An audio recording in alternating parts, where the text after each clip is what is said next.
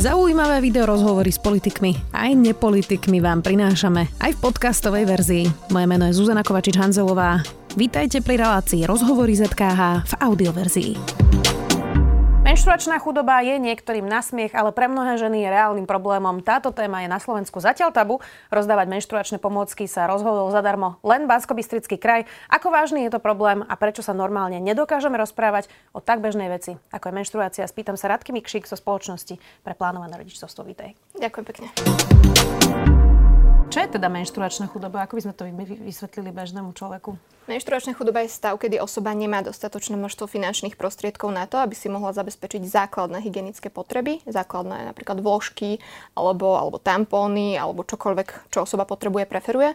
A potrebuje to nejakým spôsobom nahrádzať. A tými alternatívami sú potom rôzne kusy látok, ponožky, trička, noviny, toaletný papier, mm-hmm. alebo vynechávanie práce či školy podľa toho, aké, aká stará je tá osoba. Um, Aká časť žien e, toto zažíva? Je to nejaký marginálny problém, alebo je to niečo širšie, o čom len nerozprávame? Na Slovensku nemáme relevantné dáta o tom, že aký veľký problém je menštruačná chudoba. Vieme to skôr zo skúseností neziskových organizácií, ktoré pomáhajú ľuďom zažívajúcim menštruačnú chudobu. Vieme ale, že sa dotýka uh, predovšetkým sociálne vylúčených komunít. Um, či už sú to teda e, ľudia žijúci v generačnej chudobe, alebo sú to ľudia bezdomová, prípadne môže sa to týkať aj ľudí žijúcich na pokraji chudoby. Uh-huh.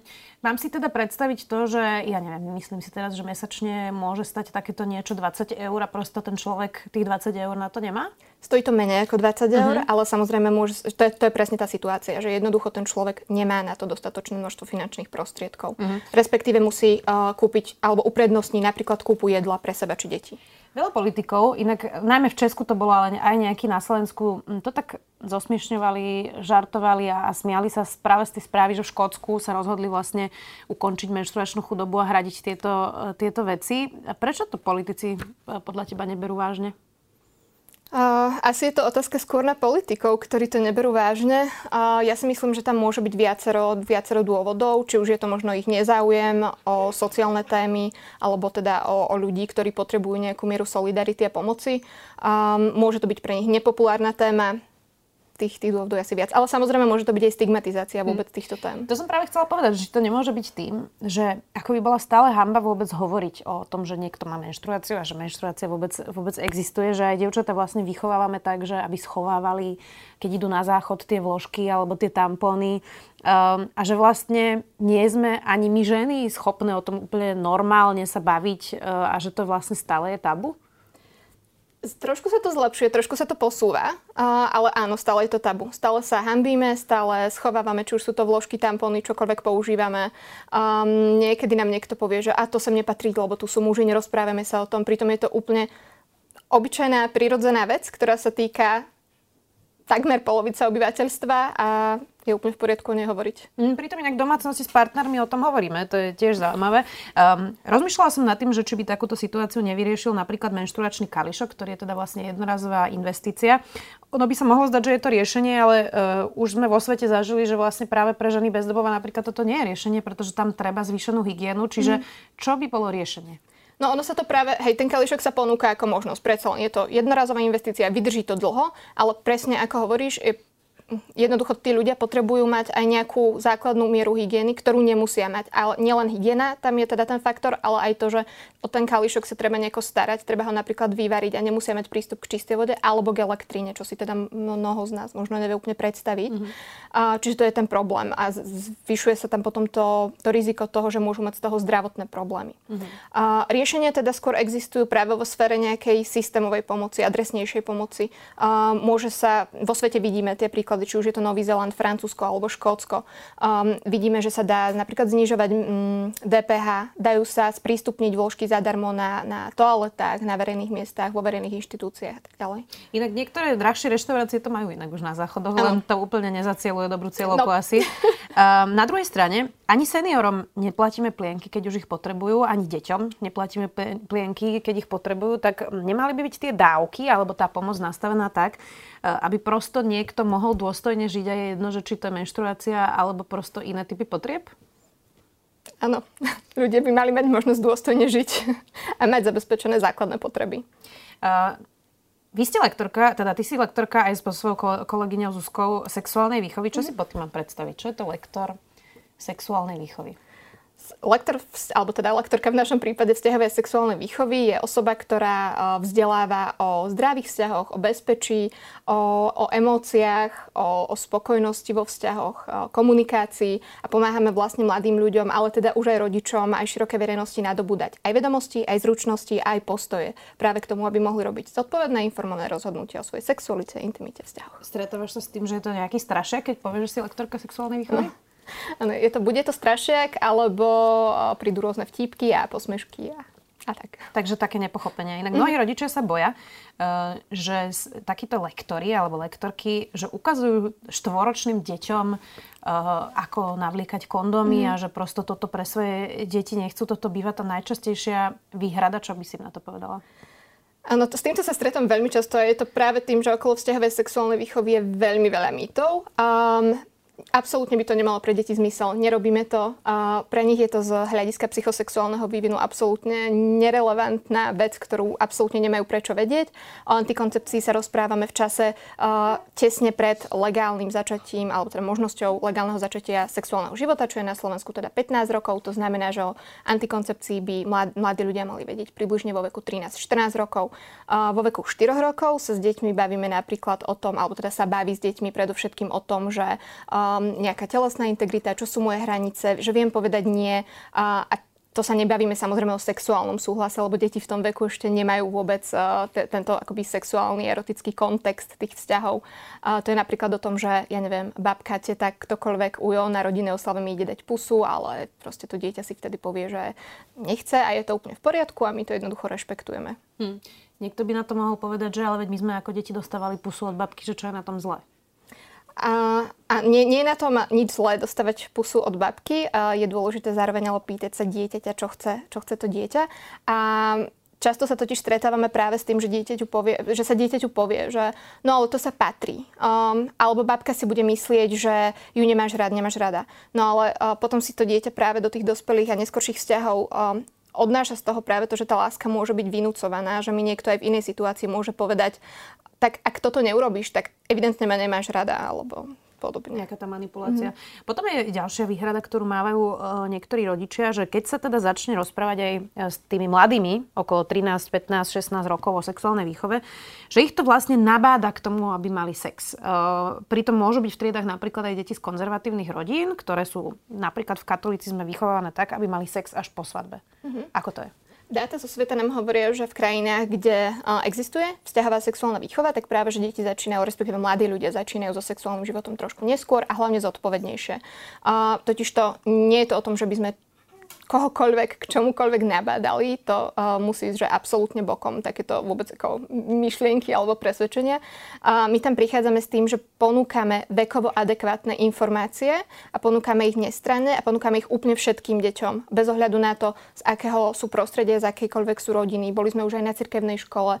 Uh, je to sexuálna výchova, vzťahová sexuálna výchova je úplne pre všetky deti, pretože všetky deti majú právo na informácie, majú právo byť zdravé, šťastné a v bezpečí. Dobre, čiže čo sú tie typy informácií už pre takého takéhoto tínedžera, eh, o čom sa teda rozprávate? Že čo sú akože konzekvencie napríklad? Čo je súhlas? Alebo čo sa tam rozoberá? Napríklad súhlas. Eh, vo veku tých 13-14 rokov sa približne teda bavíme už aj o antikoncepcii, hlavne o puberte, čo sa vôbec deje s ich telom, prečo sa to deje, Um, kam sa obrátiť v prípade, že mi niekto ubližuje, ako vôbec rozoznať, že mi niekto ubližuje, ak náhodou, uh, správne pomenovávanie vôbec um, tela, čo sa teda, uh, ale teda to už skôr trošku. Um, akože fyziologicky. Áno, áno, áno. áno. Uh-huh. Čo, čo sú teda orgány, na ktoré má tiež dosť problém. Kopec žien vlastne nevie o svojej vagine skoro nič. Je teda um, sexuálna výchova aj pre deti z konzervatívnych rodín? Rešpektuje to teda niekoho iný pohľad na svet? Absolútne. A prečo sa potom toho boja? Um, Predpokladám, že je to predovšetkým strach, tabu, hamba okolo, všetky tie mýty, ktoré sme už vlastne spomínali predtým, ktoré okolo toho panujú. Na Slovensku sme nikdy nemali systematickú a kontinuálnu vzťahovú a sexuálnu výchovu. Teda ani tí rodičia, ani tí ľudia, ktorí možno často nevedome šíria tie mýty, nevedia, že vlastne šíria mýty. Mm. Logicky inak teda, mm, ak aj konzervatívci chcú menej interrupcií a neželaných tehotenstiev, tak práve sexuálna výchova je, je odpoveď na túto otázku, alebo teda antikoncepcia je tou cestou. Mm. Tak mm, prečo sme sa na tom vlastne ešte v spoločnosti podľa teba nedokázali zhodnúť, že dobre, tak môžeme sa všetci zhodnúť na spoločnom cieli, či niekto liberál alebo konzervatívec, že asi by bolo lepšie, keby bolo tých interrupcií čo najmenej. Uh, ale zatiaľ sme sa vlastne nedohodli na tých krokoch, ktorými to dosiahnuť. Um, ja si osobne myslím, že je to predovšetkým ten strach a hamba. Um, možno je to pre niekoho jednoduchšie, um, že tu máme skupinu ľudí, ktorí uh, nemusia mať úplne v maličku niektoré témy. Možno, možno to niekomu vyhovuje. Už si sa stretla s tým, že niektorí rodičia si vás neželali na škole? S tým sme sa, myslím, nestretli. Dúfam, že neklamem, ale myslím, že nie. A my teda akože ponúkame vždy aj rodičovský workshop. To znamená, že ponúkame rodičom workshop, kde, kde trénujeme komunikačné zručnosti, bavíme sa o tom, že čo je práve tá veková adekvátnosť a oni potom jednoduchšie vedia, vedia uchopiť, že o čom sa rozprávame s deťmi. Ale predtým, ako my prídeme na nejakú školu, tak komunikujeme s buď to s učiteľkou triednou, alebo s koordinátorom, koordinátorkou výchovy k manželstvu a rodičovstvu, ktorí sú na tej škole. A zistíme si, aké sú potreby pre tú školu, či už tematické, alebo daný kolektív, či má proste niečo, niečo špecifické, čo potrebujú, spravíme si dopredu dotazník a neskôr ho potom vyhodnocujeme a dávame im aj nejaké typy, že s čím ešte ďalej v tej triede pracovať. Máme na školách koordinátorov manželstva a rodičovstva? Výchovy, uh, výchovy k manželstvu a rodičovstvu. Takíto koordinátori sú? Áno. A vychovávajú deti k manželstvu? Nie som si istá, k čomu vychovávajú koordinátor výchovy k manželstvu a rodičovstvu, pretože neexistujú nejaké štandardy uh, kompetencií pre mhm. týchto ľudí. Čiže nejaký vlastne. to je styčný dôstojník, s ktorým komunikujete vlastne. Um, kde deti alebo mládež, to je asi lepšie slovo, tá mládež, čerpajú informácie o sexe, sexualite a vzťahoch? Keď prídete teda na tie workshopy, tak predpokladám, že aj o tomto sa rozprávate. Čiže ak tá sexuálna výchova neexistuje, tak kde sa o tom tie deti dozvedajú? Najmä sporné. Tam je ten priemerný vek, kedy sa deti dostávajú k pornu je približne tých 11 rokov, ale to teda hovoríme o porne ako filme. Čo že to pozrú zo zvedavosti, že to pozrú zo zvedavosti. Hej, a väčšinou akože tie reakcie v tom veku sú také, že tým, že nemajú ešte ten kontext, tak je to, že fuj, nechutné a tak ďalej ale dostanú sa k tomu. A je to vekovo neadekvátne a zároveň z toho čerpajú informácie, ktoré vôbec ako, sú pre ne zároveň nebezpečné istým spôsobom. Mm-hmm. No predstavujem si, že by som čerpala uh, informácie o vzťahu sporná, kde teda je nejaká uh, úplne nereálna scéna a, a v podstate nejaké aj zvláštne submisívno-dominantné polohy. Mm-hmm. Čiže toto je naozaj akože ten hlavný zdroj informácií, ktoré tie deti majú? Bude to porno, alebo sú to rozhovory s rovesničkami, rovesníkmi, internet, uh, veľmi málo, ale aj rozhovory s rodičmi. Mm-hmm. Ako sa potom formujú títo, tie, tieto názory? Čo, s čím prichádzajú tie deti práve z týchto zdrojov, keď sa o tom rozprávate? Aké majú predstavy? Je to veľmi individuálne, ale môže to byť, hej, že e, práve to, no, že to je takto a, a hlavne tá nerovnosť, tam, tam veľmi potom vidno tú, tú predstavu o tom, že nejaký vzťah je vlastne založený na tom, že by mal byť nerovný, že, že, že ten partner, že ten muž je dominantnejší, že žena nie a podobne. Mm-hmm. Čo by si poradila rodičom, Eh, keď sa o tom s deťmi chcú rozprávať, dajme tomu, že majú doma 10-11 ročného uh, syna, dceru, ktorí idú do puberty, uh, tak ako sa o tom rozprávať, aby to nebolo trápne, aby, aby to tí deti prijali a zároveň, aby to bolo adekvátne? Mm-hmm. Príďte na náš workshop. ale teda zároveň, kľudne si pozrite aj, že naše sociálne siete, dávame tam občas nejaké tipy, ale um, ak by to malo byť bez toho, tak hlavne počúvať to dieťa je asi taká najuniverzálnejšia rada. Počúvať, že z čoho vôbec uh, vychádza. Či už to dieťa prichádza samé s nejakou informáciou, patrať po tej motivácii, prečo sa ma to pýtaš. Napríklad, ak neviem, dieťa príde s informáciou, že chce antikoncepciu, pretože má, ja neviem, um, vyrážky na pleti a teraz všetky ostatné dievčatá v triede to používajú na akné, tak aj, tak aj ona chce, tak zistovať, či je to naozaj kvôli tomu, a, alebo je to kvôli niečomu inému, a, či už sa zaujíma možno o nejaký sexuálny život, či sa zaujíma o vzťahy, počúvať to dieťa, čím žije, nadviazať na obyčajné situácie v rodine, ak je niekto tehotný, teda respektíve tehotná, spýtať sa, že či možno chce vedieť, ako sa tamto dieťa dostalo, ako sa, ako sa dostane von a podobne. Mm. A, prepač. Rozumieš, Radka, ľuďom, ktorí napríklad majú pocit, že už sa to tu nejako vymýka z rúk, že majú vlastne ako keby strach z toho, čo počúvajú, že niekto môže byť non-binárny, že sú tu transgender ľudia, že toto kedysi tak prosto nebývalo, že je to niečo nové a že majú pocit, že keď sa s tými deťmi o tom aj rozprávame, takže im dávame návod, ako vlastne objavovať tieto veci. A ja teraz rozumiem, že to je ako z nevedomosti, ale že uh, ako vlastne zapojiť aj tých ľudí, ktorí majú obavy z toho, že a to je napríklad fakt, že je naozaj e, nevýdaný náraz trans, transgender detí a ani vedci za to, na, na, to zatiaľ nemajú e, odpovede, že prečo to tak je. E, a že majú prosto obavy z toho, že zrazu vlastne neplatia tie základné pravidlá, na ktorých oni mali pocit, že tá spoločnosť je postavená. Rozumiem tomu. Akože samozrejme, že keď uh, strácame nejakú tú pevnú pôdu pod nohami, niečo, čo sme poznali, tak to môže byť pre niekoho stresujúce, môže to byť veľmi neznáme a ro- rozumiem tomu strachu. Hmm. A čo s tým? Ako s tým má niekto pracovať? Um, vychádzam teraz, toto je môj úplne osobný názor. Podľa mňa veľmi môže pomôcť reflektovať tie vlastné či už sú to myšlienky, vedomosti, um, z čoho vychádzajú, pýtať sa možno samého samej seba, z čoho vychádzajú, o, kto ma to naučil, či možno vo mne niekto nevzbudzuje neistotu, či niekto neťaží z tej mojej neistoty, uh, vzdelávať sa, čerpať po zdrojoch, relevantných a dôveryhodných zdrojoch, ktoré sú naozaj zazdrojované a ktoré neapelujú iba na moju neistotu a strach a emócie, ale naozaj sú tam možno nejako vedecky podložené informácie. Mm, tie emócie bývajú inak pritom e, ten najväčší problém.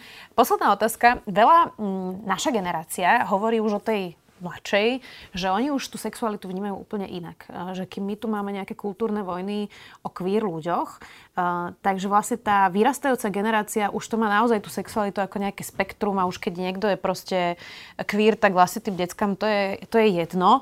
Len ja som vždy skeptická k takýmto generalizovaniam, lebo to môže byť nejaká iba bublina alebo nejaký výsek, čiže Máš pocit, že tá vyrastajúcejšia generácia je menej zaťažená tými gender škatulkami a že, že to budú mať v tomto zmysle trochu jednoduchšie? Myslím si, že áno. Je, do veľkej miery je to aj internetom, do veľkej miery je to aj tým, že už si osvojujú práve tie informácie, či už o, o spektre, um, či už sexuálnej orientácie, alebo rodovej identity, alebo vôbec prežívania a vyjadrovania. Um, ale, ale možno aj sa menej boja. Hej, že, že tým, že je spoločnosť o kúsok rešpektujúcejšia, že aj tí dospeláci okolo uh, sa snažia a, a snažia sa rozumieť a komunikovať s nami, tak sa tým pádom menej boja tie deti. Ešte mi predsa napadla jedna otázka. Myslíš si, že vyrastá generácia, kde ženy budú mať viac orgazmov? Dúfam. uh, Je toto niečo, čo riešia devčatá? Um, skôr staršie. Staršie sa na to pýtajú. Uh-huh. A skôr na internete, než, než osobne. Uh-huh. Že stále je tam ešte vlastne tá osobná bariéra. Uh-huh. My teda na tých workshopoch ponúkame um, po, ponúkame jej možnosť spýtať sa vlastne otázky anonymne, že my tam vždy prinesieme takú škatulku a akože hej, že vždy vytvoríme to bezpečné prostredie, aby sa detská mohli pýtať tie otázky, ale ak sa náhodou hambia z akéhokoľvek dôvodu, tak po skončení je tam taká škatulka, ktorú vyberieme a odpovedáme na ne anonymne a zároveň sa dostanú tie odpovede k všetkým a mm. občas sa tam niečo vyskytne. Tak, ak má niekto nejaké otázky, môže sa pozrieť aj na vaše sociálne siete. Radka Mikšik zo spoločnosti pre plánované rodičovstvo. Ďakujem. Ďakujem pekne.